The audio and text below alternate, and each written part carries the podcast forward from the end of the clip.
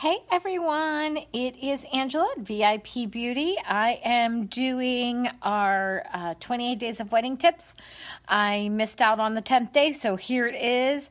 10th tip is what type of emergency kit should a bride have with her on her wedding day?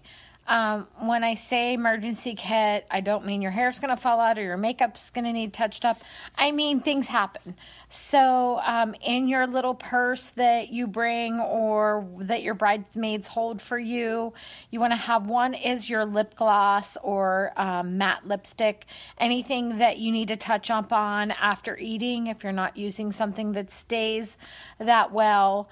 Um, you want to have some um, safety pins because who God knows that sometimes things explode or open up and we aren't always equipped with a sewing needle. A lot of brides uh, do put sewing needles in, but most of my newer brides probably don't even know how to thread one. Um, so bobby or uh, safety pins work work perfect. Um, something else is maybe a light powder or blotting papers. Blotting papers are amazing. A lot of people don't know about them, but they are an easy way to take away shine and not have to have a brush for your powder. Um, and all you do is you press them on your skin and they absorb the oil and they leave a little silky finish and they're really small.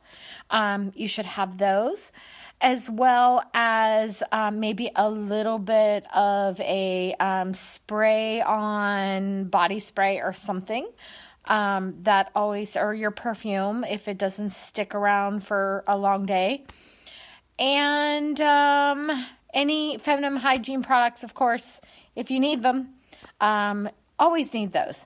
I know that a lot of brides are making the baskets and keeping those in the bathroom, but sometimes you don't want to use the bathroom that everybody else is using, or you have a special room for yourself. So make sure you pack a little emergency kit um, for yourself. And one more thing I forgot to put in there is a nail file believe it or not, a nail file comes in very handy for a lot of things.